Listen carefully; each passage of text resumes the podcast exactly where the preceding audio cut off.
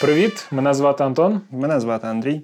Це наш подкаст «Трубачі», подкаст про енергетику, де ми розмовляємо простою мовою про енергетику.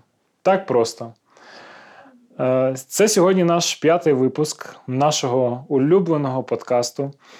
Дякуємо вам, що ви з нами, що ви нас слухаєте. Хочемо, як зазвичай, зазначити нашу мантру подкастерів. Підписуйтесь на наш YouTube-канал, на наш Telegram-канал «Трубачі». На нашому Telegram-каналі ми публікуємо короткі новини, актуальні, які відбуваються в енергетиці в світі, в Європі та в Україні. Підписуйтесь також на платформи подкастингу Apple Podcast, Spotify і Google Podcast. Пишіть ваші питання, коментарі, що вам сподобалося, що вам не сподобалося, що ви хотіли б, щоб ми які теми висвітлили в наступних подкастах. І надавайте нам зворотній зв'язок, тому що для нас це дуже важливо. І не забувайте ставити дзвіночок там, де це можливо. Лайки, дзвіночки. Добре, мантра подкастера завершена. Наразі у нас є чудова новина. Наш 5-й подкаст проходить не тільки ми вдвох на цьому подкасті. Ми ще запросили нашого товариша і експерта галузі енергетики. Його звати Олексій. І ми зараз попросимо, щоб Олексій сам себе представив, трошки розказав про свій досвід і рівень своєї експертності в галузі. Олексій, привіт, тобі слово. Привіт, мене звати Олексій. Рівень експертності у мене, можливо, визначити тільки експертним шляхом. Це, як відомо, буде дуже точно. У мене є досить значний досвід у фінансовій галузі, у галузі консалтингу та у енергетичній галузі, як, в принципі, і у колег. Відповідно, деякі моменти я, можливо, можу прокоментувати із якоїсь трошки іншої перспективи, із перспективи того, як відбуваються іноді відбуваються на практиці якісь ті чи інші події, і як вони впливають на мікроекономічні процеси, на конкретні компанії, на конкретні фірми. Я думаю, можливо, в контексті сьогоднішньої теми це буде цікаво. Окей, ну тоді ми з події почнемо. Так, давайте розпочнемо з нашої стандартної рубрики. Шок-контент, наші новини. Перша новина відверто вразила нас, тому що це був такий великий заголовок на Wall Street Journal, що Росія наперекір всім санкціям постачає нафту, нафтопродукти в США. Як це саме відбувається? Так, це відбувається, звичайно, через сицилійську мафію. Да. Дороги стандартні, так. І, власне, через Сицилію газовий гігант Лукойл, він фактично переправляє російську нафту там, де вона втрачає, скажімо так, свої ознаки свого російського походження і потім експортується на американський ринок вже в вигляді бензину та інших продуктів, нафтопродуктів. Да, у Лукойл, як не дивно, до речі, до нас це дуже здивувало, але Лукойл має свої заправні станції в США і, відповідно, направляє танкери з нафтою на Сицилію, переробляють їх в вторинні нафтові продукти і направляє потім їх як товар з іншої країни в США. І таким чином обходить санкції, і російська нафта у вигляді бензину потрапляє на американський ринок, і це працює, і це нас шокувало. Це як після 2014 року і цих продовольчих чи самосанкцій з боку Росії на імпорт продовольчої продукції з Європи з'явилась в Росії тоді білоруські креветки і білоруські сири. Зараз так само, але через Італію на американський ринок потрапляє російський нафтопродукт. Да, ця новина набула такого дуже великого розголосу. Будемо спостерігати, які будуть наступні дії США з відповідних обмежень постачання будь-яких нафтопродуктів, які тим чи іншим способом пов'язані з Росією. Але будемо слідкувати і вас надалі інформувати.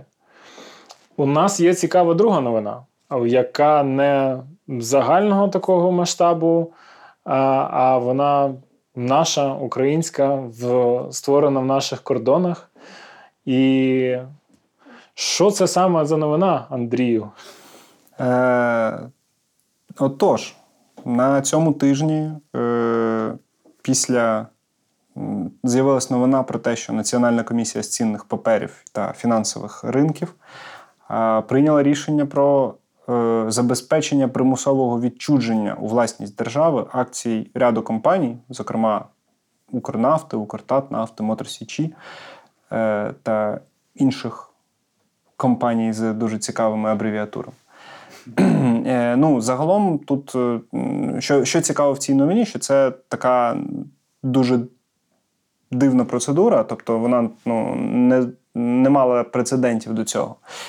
І взагалі, от спочатку ми її прочитали, і перше питання було, звідки у Національної комісії такі повноваження.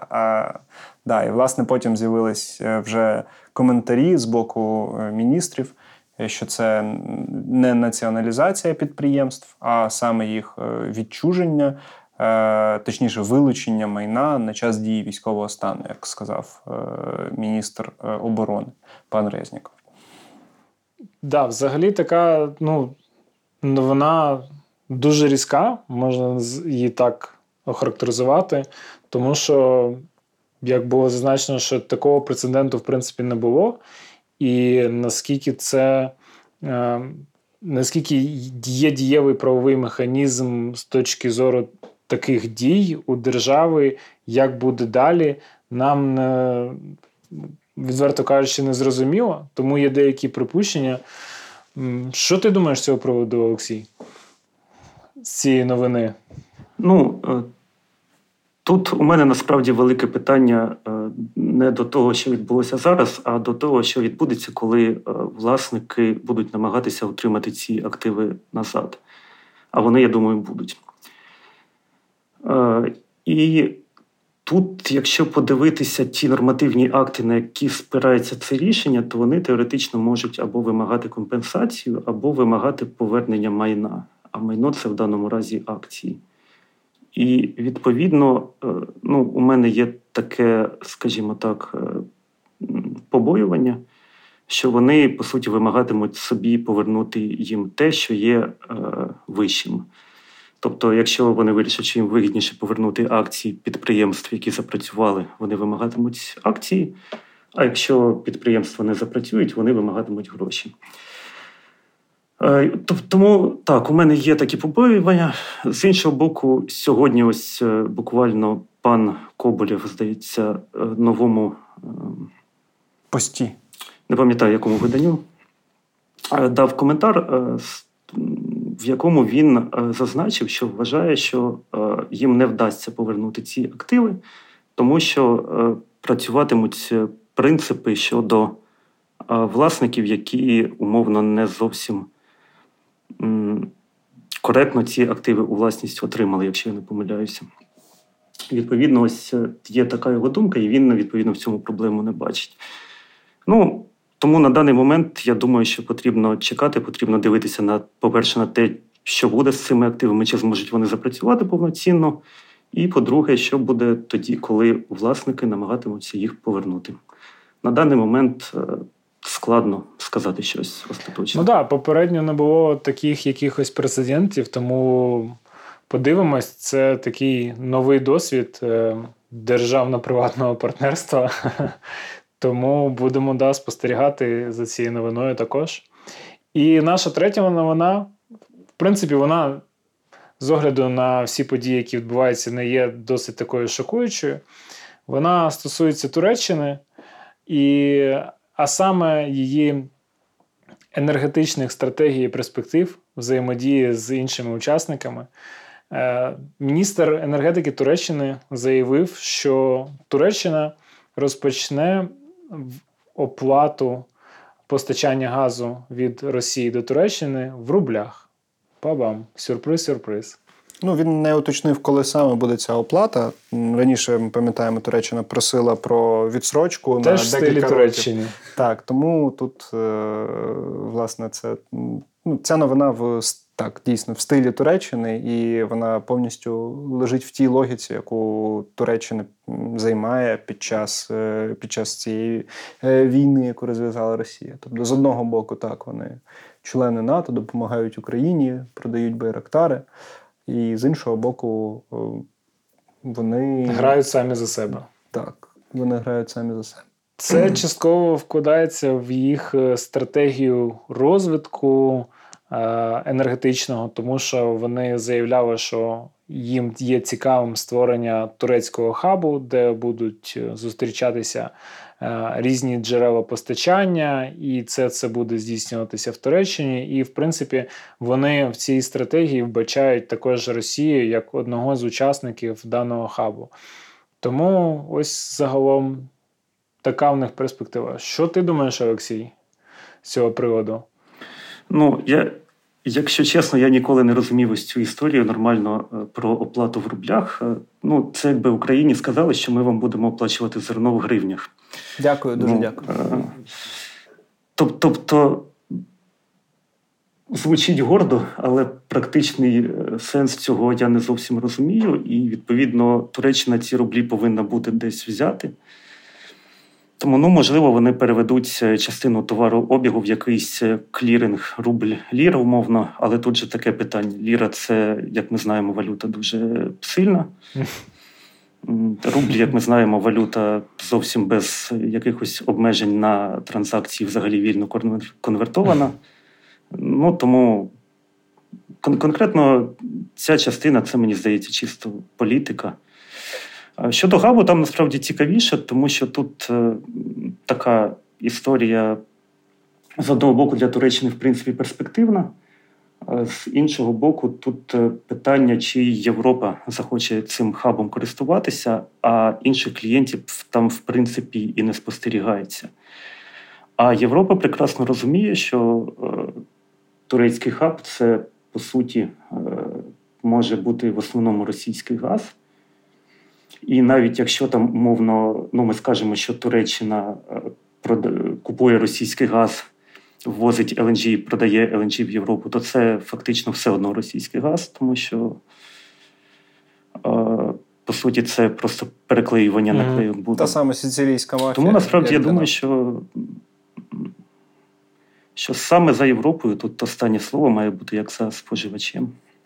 Так, да, подивимося. Подивимося, теж цікава новина і потенційний розвиток майбутнього енергетичної галузі загалом. І місце Туреччини в ній. Я думаю, що...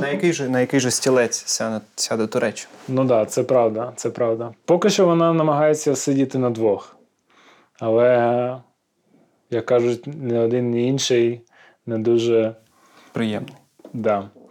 Тому, думаю, що з новинами ми завершили. І зараз наша, як зазвичай, рубрика – це термінологія з енергетичної галузі.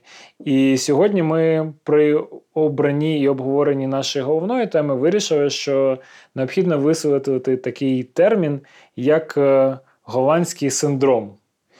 І...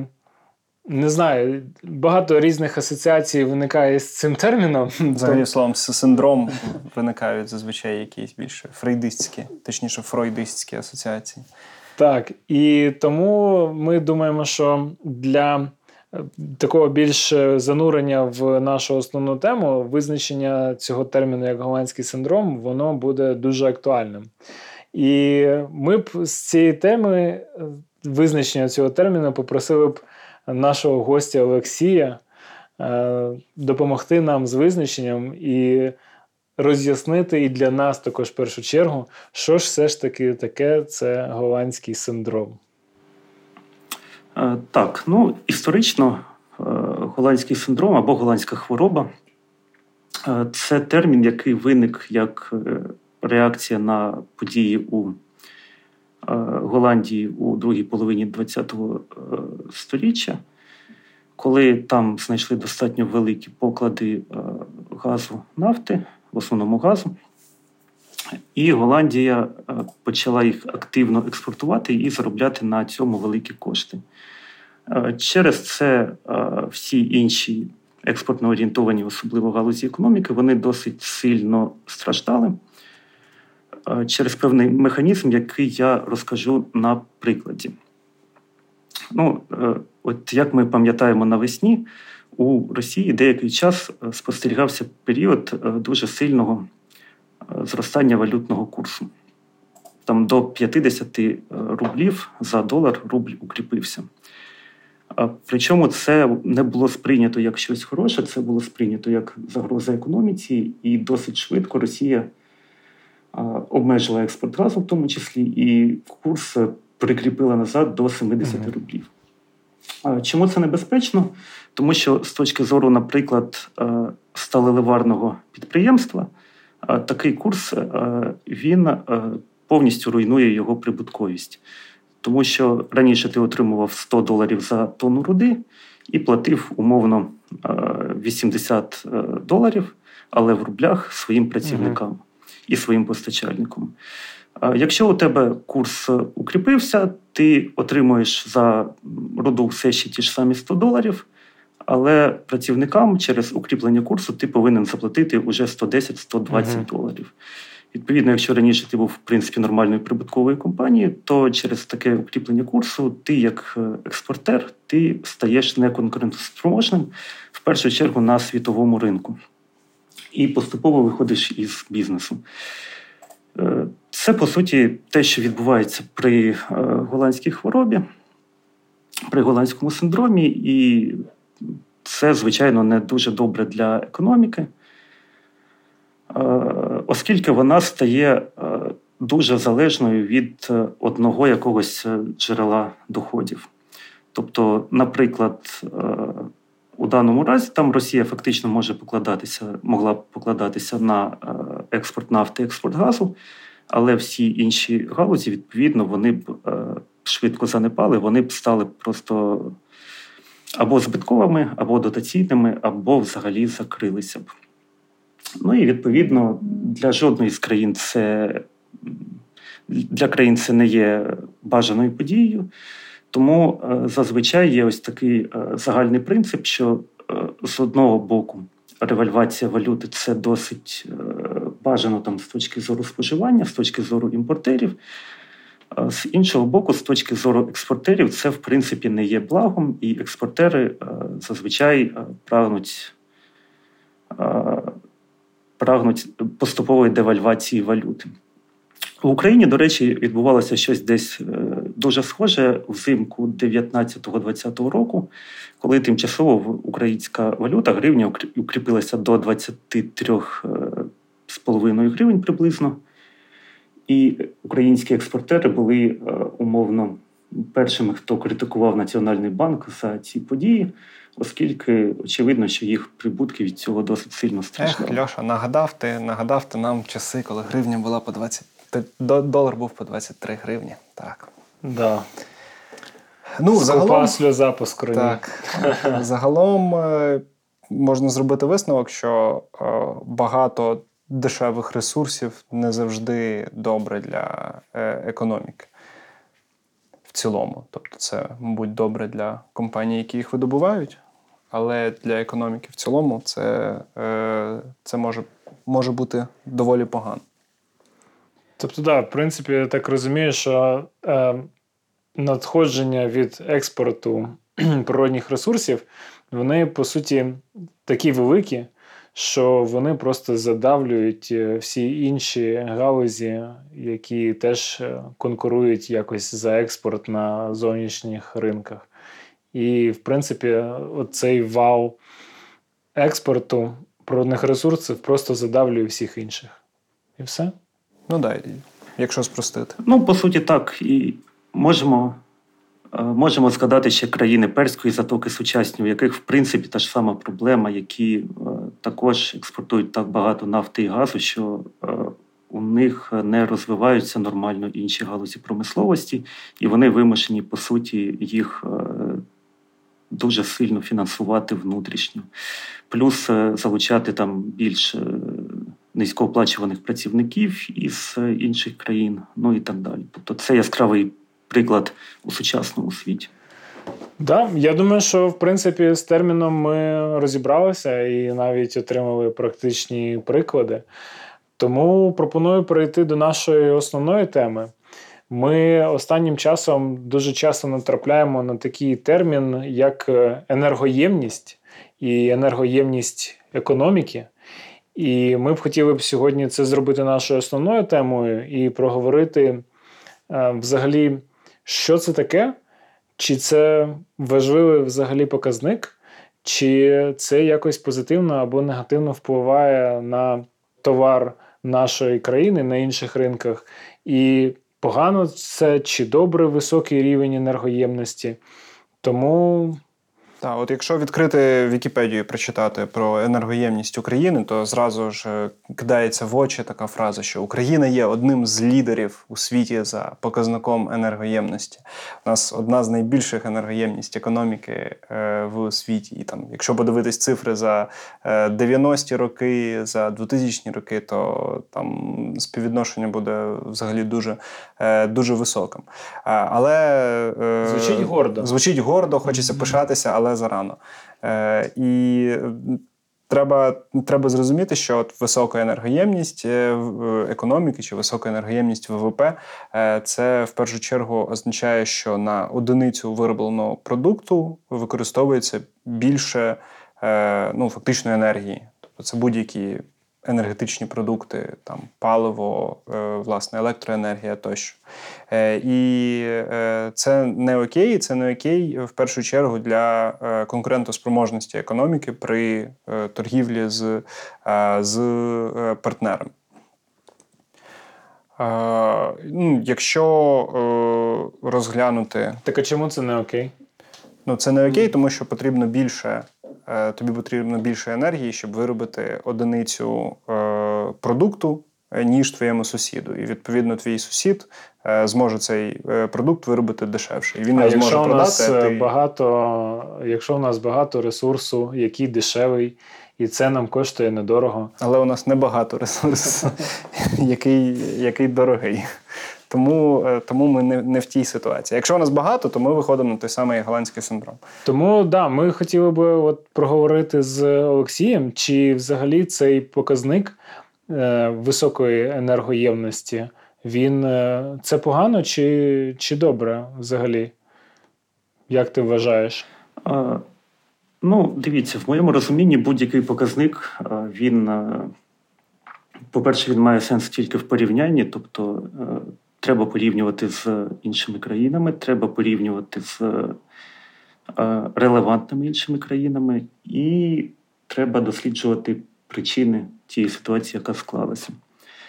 Якщо ми беремо Україну, наприклад, то порівнюючи її там з країнами в схожих кліматичних поясах, у яких схожі вимоги до обігріву приміщень, до кондиціювання, а це там більшість країн Європи, в принципі, там ті ж Німеччина і Франція, наприклад, то дійсно ми бачимо, що у України донедавна була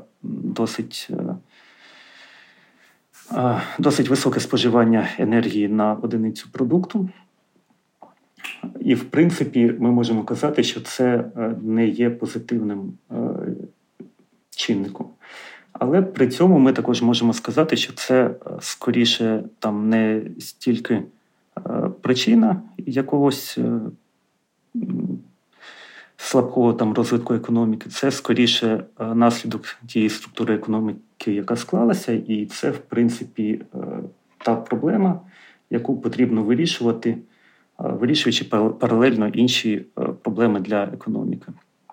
Тобто ми, в принципі, пам'ятаємо, якою була структура українського експорту у нульові роки, коли саме ось цей показник був таким досить катастрофічним. Тобто це була металургія дуже енергоємна, це була продукція хімічної галузі дуже енергоємна. Там згадати можна там той же Одеський припортовий завод, який там буквально величезні обсяги енергії використовує для виробництва Ну і, в принципі, ось через те, що в Україні от склалася така структура промисловості, були провідними такі енергоємні галузі, через це цей показник був таким досить слабким. З іншого боку, тут ми говоримо про те, що країни, які більш економічно розвинені, в них більш економічно розвинений третій сектор, тобто сфера послуг, який по своїй природі він не є там таким енергоємним, як важка промисловість, він виробляє продукт, значний продукт, але із меншими витратами енергії. Плюс, знову ж таки, фінансові послуги, ну і так далі. Тобто тут цей показник, він є також індикатором того, які галузі превалюють в економіці країни. І в даному разі для України це були галузі з високою енергомісткістю. Ну, тобто, якщо... Відповідно... Так. Відповідно, чому це не зовсім добре? Тому що рано чи пізно з'ясовується, що енергія не нескінченна, і її потрібно звідкись брати дійсно, або імпортувати, або виробляти. І це той виклик, з яким ми, в принципі, зараз стикаємося і будемо стикатися. Ну так, взагалі це виклик. Ну, якщо взяти таку часову рамку щодо рівня енергоємності економік країн світу, то ми побачимо, що пострадянські країни колишнього Радянського Союзу були, саме цей показник був дуже високий. В першу чергу через те, що регульована економіка, низькі ціни на енергоресурси, велика кількість нафти, газу і, ну, і так далі. І відповідно, це стало основою, що боротьба за справжню економічну незалежність цих країн від Росії, вона фактично прив'язувалась до того, щоб робити ці економіки більш енергоефективними і шукати альтернативні джерела енергії, тому що дешева енергія в них була тільки в одному варіанті. Тобто можна було піти до Росії і домовитись про дешеву електроенергію, але щоб отримати електроенергію, чи газ, чи нафту, але щоб їх отримати, треба було зробити значні політичні поступки. І, власне, більшість країн колишнього Радянського Союзу з цим стикалися, і недарма СПГ-термінал в Литві називається «Незалежність». Мені здається, ми про це вже говорили, але це така історія, яку можна час від часу повторювати. Ну, а, наприклад, Білорусь цю битву програла і фактично повністю залежна від поставок газу із Росії, нафти із Росії, будівництва атомних станцій Росатомом, ну і так далі. Ну, так. А якщо таке питання, от якщо ми порівнюємо, візьмемо там якісь дані World Bank, наприклад, подивимось на цей показник, там не будемо казати конкретні одиниці, щоб не заплутувати слухачів, але от порівняти там Україну і Канаду, останні дані там за 19-й чи 20-й рік, то там будуть доволі схожі цифри, але це не дуже коректно, так, порівнювати такі країни, оскільки різні кліматичні умови, різні економіки і так далі. Ну так, тому що Канада – це країна холодна, як і Росія, це країна холодна, відповідно, велика частина енергії, вона витрачається на обігрів саме, на обігрів, опалення. Але, в принципі, чи можемо ми зробити такий узагальнений висновок, що, в принципі, при поєднанні там країн в рівних кліматичних зонах, то взагалі показник енергоємності, якщо він нижчий, то в загальному такому аспекті це є відображенням технологічного розвитку і такого розвитку енергоефективності. Ну, що я маю на увазі, що, в принципі, в тій зоні кліматичній, в якій знаходиться Україна, то для неї якраз показник зниження енергоємності, він є позитивним. І ми не можемо там виправдатись і сказати, що у нас високий показник, у нас зима холодна. Ну так, якщо подивитися на аналогічну кліматичну зону, то там є більш-менш стійка залежність. Вищий рівень ВВП асоціюється з більшою енергетичною ефективністю. Тобто вона чисто емпірична, вона спостерігається. Тут, звичайно, можна довго дискутувати, наскільки це викликано, умовно, вищим чисельником або нижчим знаменником. Тобто, чи дійсно вони більш ефективно витрачають цю енергію, чи просто ВВП значно вищий, і через це ось цей показник так складається. Або, як воно в житті часто буває, скоріше за все, і та причини, вони певною мірою коректні. Ну так, просто будь-який показник – це розрахований кимось показник, тобто якимось експертом вигадана формула, і треба, звичайно, розуміти, що вона просто допомагає пояснити якісь явища, а не є сама по собі чимось значним. Ну, тобто, в принципі, в нашому випадку ми ж тут теж експерти і теж можемо, в принципі, якісь показники вигадати. Але я думаю, що узагальнене значення можна зазначити таке, що, в принципі, енергоємність – це такий, як один із факторів, на який можна звертати увагу при таких якихось загальних визначеннях ситуації стосовно модернізації енергетичної сфери і енергоефективності. Беручи, наприклад, такі більш приземлені порівняння, то ми-то, в принципі, знаходимося в більш-менш кліматичній зоні, що і Німеччина. І в Німеччині цей показник, він, певно, що в рази нижчий, ніж в Україні.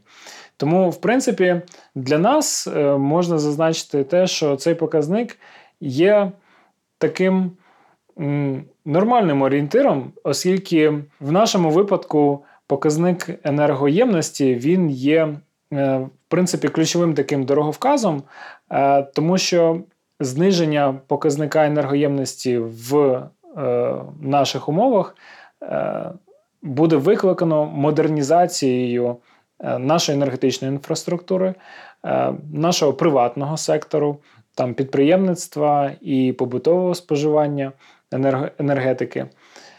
І також це підвищення рівня енергоефективності. Тому, в принципі, ми можемо орієнтуватися на ці два аспекти як ключові для зменшення енергоємності. І, в принципі, ми можемо зараз трохи поговорити про модернізацію, енергоефективність. Взагалі, це важливі аспекти, на які треба звертати увагу взагалі в майбутньому. Наприклад, для того ж підприємства. Чи треба йому наразі на цьому етапі замислюватися над такими категоріями, як енергоефективність? Тут я хотів би розповісти приклад із життя, із досвіду. Одного разу я декілька років тому, років, мабуть, 5 тому, був на підприємстві сільськогосподарському. І воно вже тоді мало, по суті, приблизно у 3-4 рази більше встановленої потужності опалення, ніж йому потрібно було для його діяльності. І коли я почав розбиратися, я з'ясував, що всі ці встановлені потужності, вони живилися від різних видів палива. Тобто там були електричні бойлери, там були газові бойлери, там були бойлери на біомасі.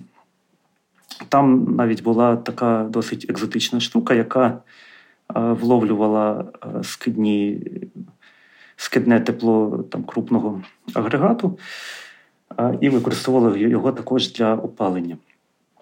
Тобто, фактично, це підприємство, воно вже тоді не просто споживало енергію з мережі, а воно постійно дивилося, яку саме енергію буде спожити в даний момент найефективніше. Чи це буде електрична енергія, чи це буде газ, чи це буде тверде паливо, чи це була біомаса. І, відповідно, це підприємство, воно, я не знаю, як зараз, але на той момент воно було дуже успішним. Воно було для України, на мій погляд, досить унікальним в тому плані, що воно швидко розвивалося, воно не мало якихось таких, Щодо інших підприємств є підозри щодо там отримання якихось пільг, якихось кредитів і так далі. Тобто воно фактично розвивалося абсолютно там на загальних принципах. І воно виходило із цим на експортні ринки і так далі. Відповідно... Але ми не будемо казати його назву, тому що вона нам не заплатила за рекламу. Ні, не будемо, тому що я насправді думаю, що можливо... У мене ще є певні зобов'язання щодо NDA. Тому що... але ж у мене немає. Ну так, дійсно. І відповідно, це дуже такий хороший приклад. Це був, відповідно, там 16-й рік, коли ще газ був відносно дешевим, електроенергія була відносно дешевою. Але це дуже хороший приклад того, як правильно робити, як добре робити. І ми розуміємо, що сучасна промисловість, вона за великим рахунком дуже рідко є там працеємною. Тобто вона є енергоємною, але далеко не завжди працеємною. Якщо ми там не кажемо про якісь такі штуки, типу в'язання жгутів для автомобілів. І коли інвестор обиратиме, де йому будувати певні об'єкти там в тій же Європі чи в Україні, він буде дивитися у тому числі на такі речі, скільки коштує енергія і скільки він повинен буде заплатити за цю енергію, і які будуть втрати в мережах при транспортуванні цієї енергії, і звідки ця енергія походить, із зелених джерел чи не із зелених джерел. Відповідно, доступність відносно дешевої і відносно чистої енергії, як мені здається, в майбутньому буде дуже важливим чинником при визначенні привабливих для інвестицій об'єктів. Бо, наприклад, ми розуміємо, що при виробництві того ж біометану електроенергія може складати там близько 30% витрат. А 30% витрат – це дуже багато, і там різниця у 5-10% тільки на цій статті – це вже може бути різницею між прибутковістю і збитковістю компанії. Да. В принципі, я думаю, що ми можемо так загально підрезюмувати, що для майбутнього сталого розвитку нашої економіки, особливо наразі, це є таким ключовим моментом і аспектом, на який всі фокусують свій напрямок уваги, думок і питань стосовно, як ми будемо розвиватися після перемоги, тому що Україну треба відбудовувати. І в цих аспектах ми не можемо ігнорувати і зволікати такі питання, як питання енергоефективності і такі питання, як модернізація нашої енергетичної інфраструктури. Тому що, в принципі, в подальшому це якраз і буде тими ключовими індикаторами, на які будуть звертати увагу потенційні інвестори, які виявляють своє бажання інвестувати в Україну і, відповідно, там формувати підприємництво і виробництво тут, саме в Україні. Власне, так. Тобто, показник важливий, розуміти, він важливий не тільки загалом для порівняння країни, для написання якихось дипломних робіт, він важливо, щоб бізнеси, які вже зараз стартують, розвиваються, щоб вони вже зараз починали свою діяльність з розумінням, що треба диверсифікувати, треба шукати більш енергоефективні варіанти постачання електроенергії, яка необхідна для бізнесу, і взагалі